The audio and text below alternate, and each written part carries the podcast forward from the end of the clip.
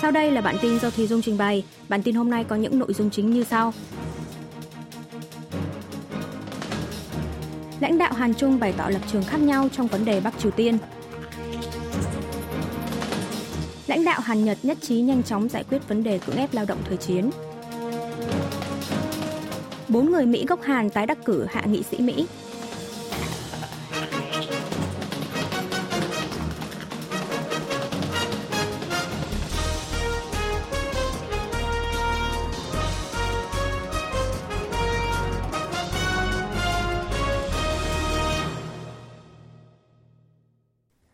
Đạo Hàn Trung bày tỏ lập trường khác nhau trong vấn đề Bắc Triều Tiên.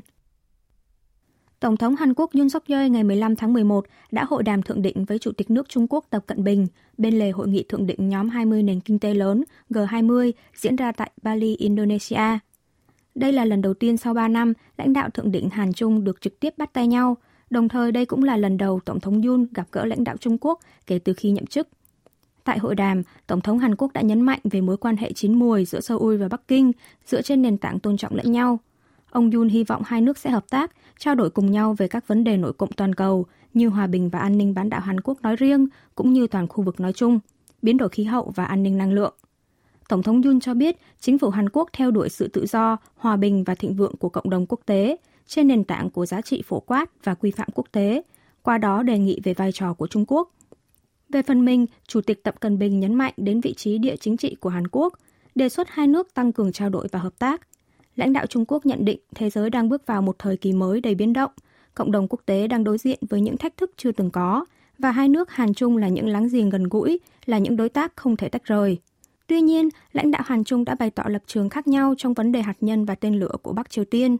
Trong khi Tổng thống Yoon suk yeol chỉ trích các động thái khiêu khích tên lửa liên tiếp của miền Bắc, và đề nghị Trung Quốc đóng vai trò tích cực và xây dựng hơn nữa, thì Chủ tịch Tập Cận Bình lại chỉ đưa ra lập trường nguyên tắc rằng Seoul và Bắc Kinh đều có lợi ích chung trong vấn đề trên bán đảo Hàn Quốc và hy vọng hai miền Nam Bắc cải thiện quan hệ, bảo vệ hòa bình. Ngoài ra, Trung Quốc sẽ ủng hộ đề xuất táo bạo một chính sách phi hạt nhân hóa với miền Bắc của Hàn Quốc nếu như Bắc Triều Tiên hưởng ứng. Mặc dù vậy, trong bối cảnh Bình Nhưỡng đẩy cao căng thẳng quân sự bằng hàng loạt động thái khiêu khích trên bán đảo Hàn Quốc gần đây, thì việc lãnh đạo thượng đỉnh Hàn Trung gặp gỡ và hội đàm được đánh giá là đã gửi đi một thông điệp tới miền Bắc. Lãnh đạo Hàn Nhật nhất trí nhanh chóng giải quyết vấn đề cưỡng ép lao động thời chiến. Một quan chức cấp cao thuộc văn phòng Tổng thống Hàn Quốc trong buổi họp báo ngày 16 tháng 11 cho biết, tại hội đàm thượng đỉnh lần đầu giữa Tổng thống Yoon suk yeol và Thủ tướng Nhật Bản Kishida Fumio tại Phnom Penh, Campuchia hôm 13 tháng 11 vừa qua, lãnh đạo hai nước đã thảo luận một cách cởi mở về các vấn đề nội cộng toàn cầu và trong khu vực, cũng như vấn đề về Bắc Triều Tiên. Lãnh đạo hai nước cũng đã khẳng định quyết tâm rõ ràng nhằm giải quyết các vấn đề giữa hai nước, tạo động lực mạnh mẽ cho các cuộc đàm phán hiện tại giữa hai bên. Vấn đề nội cộng giữa hai nước ở đây được xem là việc bồi thường cho các nạn nhân bị cưỡng ép lao động thời chiến, bài toán nan giải nhất nhằm khôi phục mối quan hệ Hàn-Nhật. Quan chức trên cho biết, hai nhà lãnh đạo đã không trao đổi cụ thể về phương án giải quyết vấn đề cưỡng ép lao động thời chiến, nhưng hai bên đang trao đổi một cách mật thiết tới vấn đề này và đang nhận báo cáo về tình hình tiến hành thảo luận giữa hai bên, rằng đã thu hẹp được lại thành một đến hai giải pháp cho vấn đề trong các cuộc họp cấp chuyên viên. Lãnh đạo Hàn Nhật cũng cùng chung nhận định về việc tập trung đẩy nhanh hơn nữa các cuộc thảo luận song phương để giải quyết không chỉ vấn đề cưỡng ép lao động thời chiến mà còn cải thiện mối quan hệ giữa hai nước. Quan chức văn phòng Tổng thống đánh giá điều này cho thấy Seoul và Tokyo đang đồng tâm hiệp lực, tích cực giải quyết các vấn đề song phương bốn người Mỹ gốc Hàn tái đắc cử hạ nghị sĩ Mỹ. Theo kết quả kiểm phiếu cuộc bầu cử giữa nhiệm kỳ của Mỹ tính tới ngày 15 tháng 11 giờ địa phương, cả bốn hạ nghị sĩ người Mỹ gốc Hàn đều đã tái đắc cử, gồm ông Andy Kim, 40 tuổi, bà Marilyn Strickland, 59 tuổi, bà Yong Kim, 59 tuổi và bà Michelle Steen, 67 tuổi. Hạ nghị sĩ Đảng Dân Chủ Andy Kim tranh cử ở khu vực bầu cử số 3, bang New Jersey. Ông Andy Kim từng là trợ lý phụ trách các vấn đề Iraq tại Hội đồng An ninh Quốc gia Nhà Trắng NSC. Sau khi trở thành nghị sĩ Quốc hội Mỹ, ông cũng đã hoạt động sôi nổi tại Ủy ban Quân sự và Ủy ban Ngoại giao Hạ viện. Với lần tái đắc cử này, ông trở thành nghị sĩ liên bang người Mỹ gốc Hàn ba khóa liên tiếp đầu tiên sau 26 năm, sau cựu hạ nghị sĩ jay Kim, tên tiếng Hàn là Kim Chang Chun, năm 1996. Còn hạ nghị sĩ Đảng Cộng hòa Michelle Steen tranh cử ở khu vực bầu cử số 45 thuộc bang California cũng đã được hãng thông tấn AP Mỹ tuyên bố là người đắc cử, một tuần sau ngày bầu cử 8 tháng 11 vừa qua. Trong thời gian qua, bà Steele vẫn luôn dẫn trước đối thủ về tỷ lệ phiếu bầu, nhưng do tỷ lệ kiểm phiếu gửi qua bưu điện bị trì hoãn nên chưa thể tuyên bố thắng cử. Nghị sĩ Michelle Stein sinh ra tại Seoul năm 1955, theo gia đình di cư sang Mỹ vào năm 1976. Bà quyết tâm bước vào chính trường khi thấy cuộc sống của người Mỹ gốc Hàn sụp đổ sau cuộc bạo loạn ở Los Angeles năm 1992. Ngoài ra, nghị sĩ Đảng Dân Chủ Marilyn Strickland cũng đã tuyên bố tái đắc cử hạ nghị sĩ tại khu vực bầu cử số 10 bang Washington. Bà Strickland chia sẻ mục tiêu của bà là nâng cao tiếng nói của người Mỹ gốc Hàn trong xã hội Mỹ, giúp nhiều người dân Mỹ hiểu hơn về văn hóa lịch sử Hàn Quốc. Trong khi đó, hạ nghị sĩ Đảng Cộng hòa Yong Kim tranh cử ở khu vực bầu cử số 40 bang California, giành chiến thắng trước đối thủ Đảng Dân Chủ Asif Mahmood Bà Yong Kim sinh ra tại thành phố Incheon, Hàn Quốc và theo gia đình định cư sang Mỹ năm 1975. Bà có năng lực chính trị hơn 20 năm khi làm trợ lý cho cựu nghị sĩ Ed Royce. Washington cho biết Bắc Triều Tiên và Nga ngày càng gia tăng các vụ tấn công mạng nhắm vào Mỹ. Bộ trưởng An ninh Nội địa Mỹ Alejandro Mayorkas trong phiên chất vấn của Ủy ban An ninh Nội địa tại Hạ viện ngày 15 tháng 11 giờ địa phương cho biết mối uy hiếp mà lãnh thổ Mỹ phải đối diện đang to lớn và phức tạp hơn bất cứ lúc nào hết. Từ các cuộc tấn công mạng nhắm vào các cơ sở hạ tầng trọng điểm của Mỹ, những nỗ lực của thế lực thù địch hòng khiến tình hình bất ổn, cho đến sự gia tăng của chủ nghĩa cực đoan bạo lực trong nước. Mặc dù thực hiện với nhiều cách thức đa dạng, nhưng chúng đều có một mục tiêu chung là nhằm gây thiệt hại. Các nước thù địch như Nga, Trung Quốc, Iran, Bắc Triều Tiên và các tội phạm mạng trên toàn thế giới vẫn đang không ngừng nâng cao chiến lược để gây thiệt hại nhiều hơn nữa. Các cuộc tấn công mạng bằng mã độc ransomware của các thế lực này đang nhắm vào các cơ quan tài chính, bệnh viện, điện lực, đang phá hủy đời sống thường nhật. Đặc biệt, ông Mayorkas cho biết Bắc Triều Tiên đã tấn công mạng các sàn giao dịch tiền ảo để thu về hơn 1 tỷ đô la Mỹ trong hơn 2 năm qua, hòng phục vụ cho chương trình phát triển vũ khí hủy diệt hàng loạt. Bộ trưởng An ninh Nội địa Mỹ cũng từng đề cập tới nội dung tương tự vào ngày 18 tháng 10 vừa qua – Ông cũng nhận định các cuộc tấn công mạng nhắm vào mạng lưới Mỹ sẽ tiếp tục gia tăng trong ngắn hạn và dài hạn. Bên cạnh đó, Bộ trưởng Mayorkas cho biết Washington vẫn đang tiếp tục giám sát các mối đe dọa liên quan tới vũ khí hóa học, như việc sở hữu các vật chất hóa học của các tội phạm hay việc sử dụng và phát triển vũ khí hóa học. Giám đốc Cục Điều tra Liên bang Mỹ FBI Christopher Gray cùng ngày cũng cho biết đã phát hiện và lên án những vụ tấn công mạng của Trung Quốc, Bắc Triều Tiên và Nga hòng đánh cắp nghiên cứu vaccine COVID-19 của Mỹ Thông tin này cũng được ông Ray công bố vào tháng 8 vừa qua. Một đại sứ quán đã phản đối việc danh tính nạn nhân trong thảm họa Itaewon bị tiết lộ. Một quan chức Bộ Ngoại giao Hàn Quốc ngày 15 tháng 11 cho biết hiện tại đã có đại sứ quán của một nước đưa ra lập trường phản đối về trang báo mạng Mintule trong nước công khai danh tính của các nạn nhân thiệt mạng trong thảm họa dẫm đạp ở khu phố Itaewon xảy ra đêm 29 tháng 10. Bộ Ngoại giao đã truyền đạt lập trường phản đối và yêu cầu chỉnh sửa với trang mạng này. Tuy nhiên, Bộ Ngoại giao không tiết lộ đại sứ quán của nước nào đã đưa ra lập trường phản đối. Quan chức trên cho rằng có thể sẽ có thêm một số nước khác đưa ra lập trường lấy làm tiếc về việc danh tính các nạn nhân bị tiết lộ.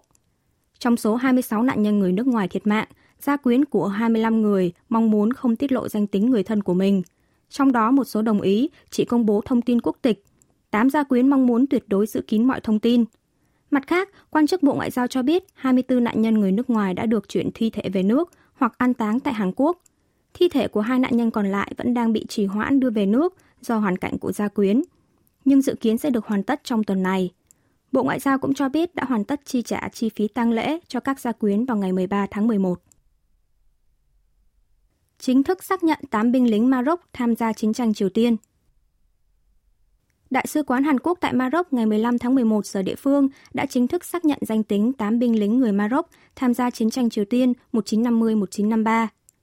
Trong 8 binh lính này có hai người là Chian Julian gốc Do Thái và Mohamed Lasri gốc Hồi giáo, được xác nhận đã tử trận năm 1953. Hai cốt của hai binh lính này đã được an táng tại công viên tưởng niệm Liên Hợp Quốc ở thành phố Busan. Tuy nhiên, thông tin về 6 binh lính tham chiến còn lại hiện vẫn chưa được làm rõ. Đại sứ quán Hàn Quốc cho biết hiện vẫn đang xác định liệu các binh sĩ này còn sống hay đã qua đời.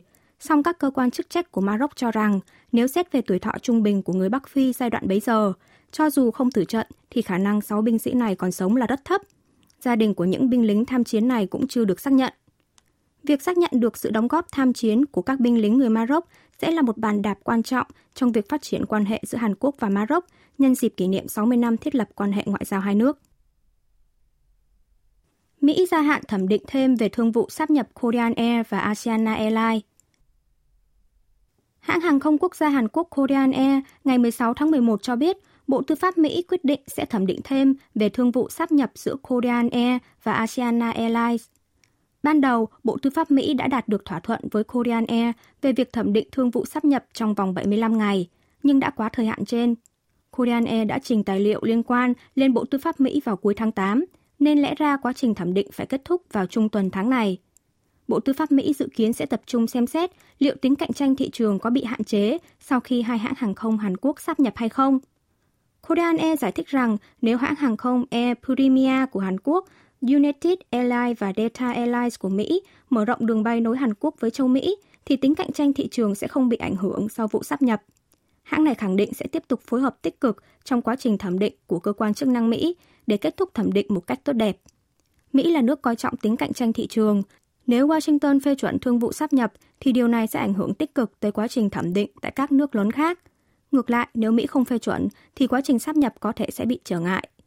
Hiện tại, Korean Air đang đệ trình 14 nước thẩm định về thương vụ sáp nhập với Asiana Airlines, trong đó có Mỹ, Liên minh châu Âu EU, Nhật Bản, Trung Quốc, Anh.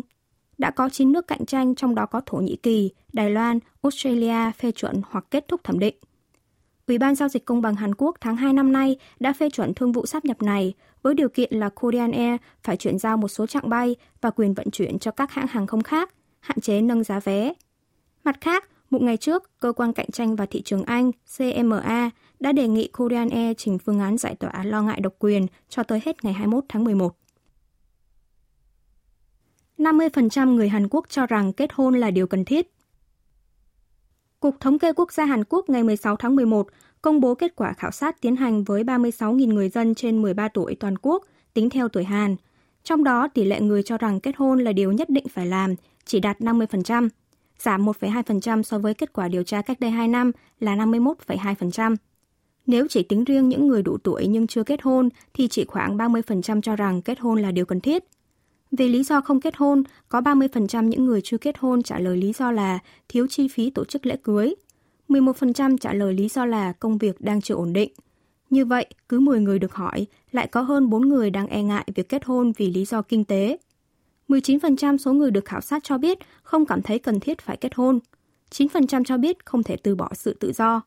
Ngược lại, có 65,2% số người được hỏi suy nghĩ rằng nam nữ có thể chung sống mà không cần phải kết hôn, tăng 5,5% so với cuộc điều tra 2 năm trước.